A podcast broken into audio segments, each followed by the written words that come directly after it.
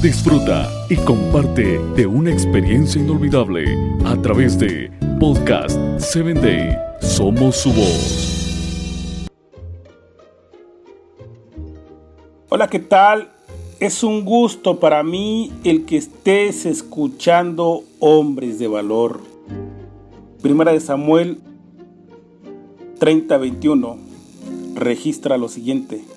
Luego, David regresó al arroyo de Besor, donde se habían quedado los 200 hombres que estaban demasiado cansados para seguirlo.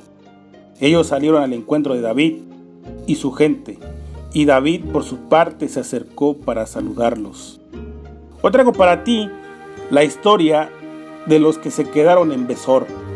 También quiero invitarte a que compartas con tus amigos, familiares y compañeros de trabajo y te conviertas en un hombre de valor.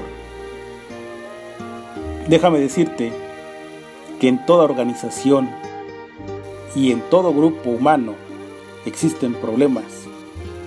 Desde la familia, el núcleo y la base de la sociedad, hasta la empresa en la que trabajas, pasando por la iglesia y tu grupo de amigos.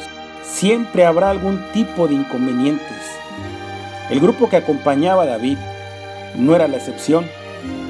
Un par de días antes, frente a la imagen desoladora de la ciudad de Silac, destruida, y con el presentimiento de la muerte de sus mujeres e hijos, quisieron apedrear al líder. Ante la clara palabra del Señor, dada a través de los sacerdotes, vuelve a unirse a David y salen a perseguir a los aprovechadores amalecitas.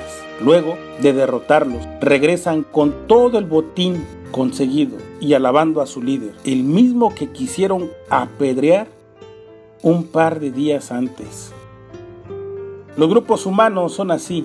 Creo que un fanático de fútbol en un partido es un excelente ejemplo de los cambios que se producen en la masa en intervalos mínimos. En un minuto están abucheando al equipo, pero en un gol transforma la, la desaprobación en gritos eufóricos de alegría. El problema específico que un grupo de los soldados de David presenta es que ellos esperaban que el botín sea repartido entre ellos que pelearon. Los que por cansancio se quedaron y no fueron al campo de batalla no merecían recibir nada. El egoísmo es natural en el ser humano. Muchas veces peleamos como si nos fuera la vida en esa pelea. David como líder que es, marca el camino. Todo lo que recibimos pertenece al Señor, ni a los que lucharon, ni a los que quedaron en el arroyo de Besor. No hay más ni menos, porque no hay mío o no mío. Somos meros receptores de los favores celestiales. No te puedes pelear con nadie por algo que no te pertenece y que recibiste, igual que todo, como un regalo.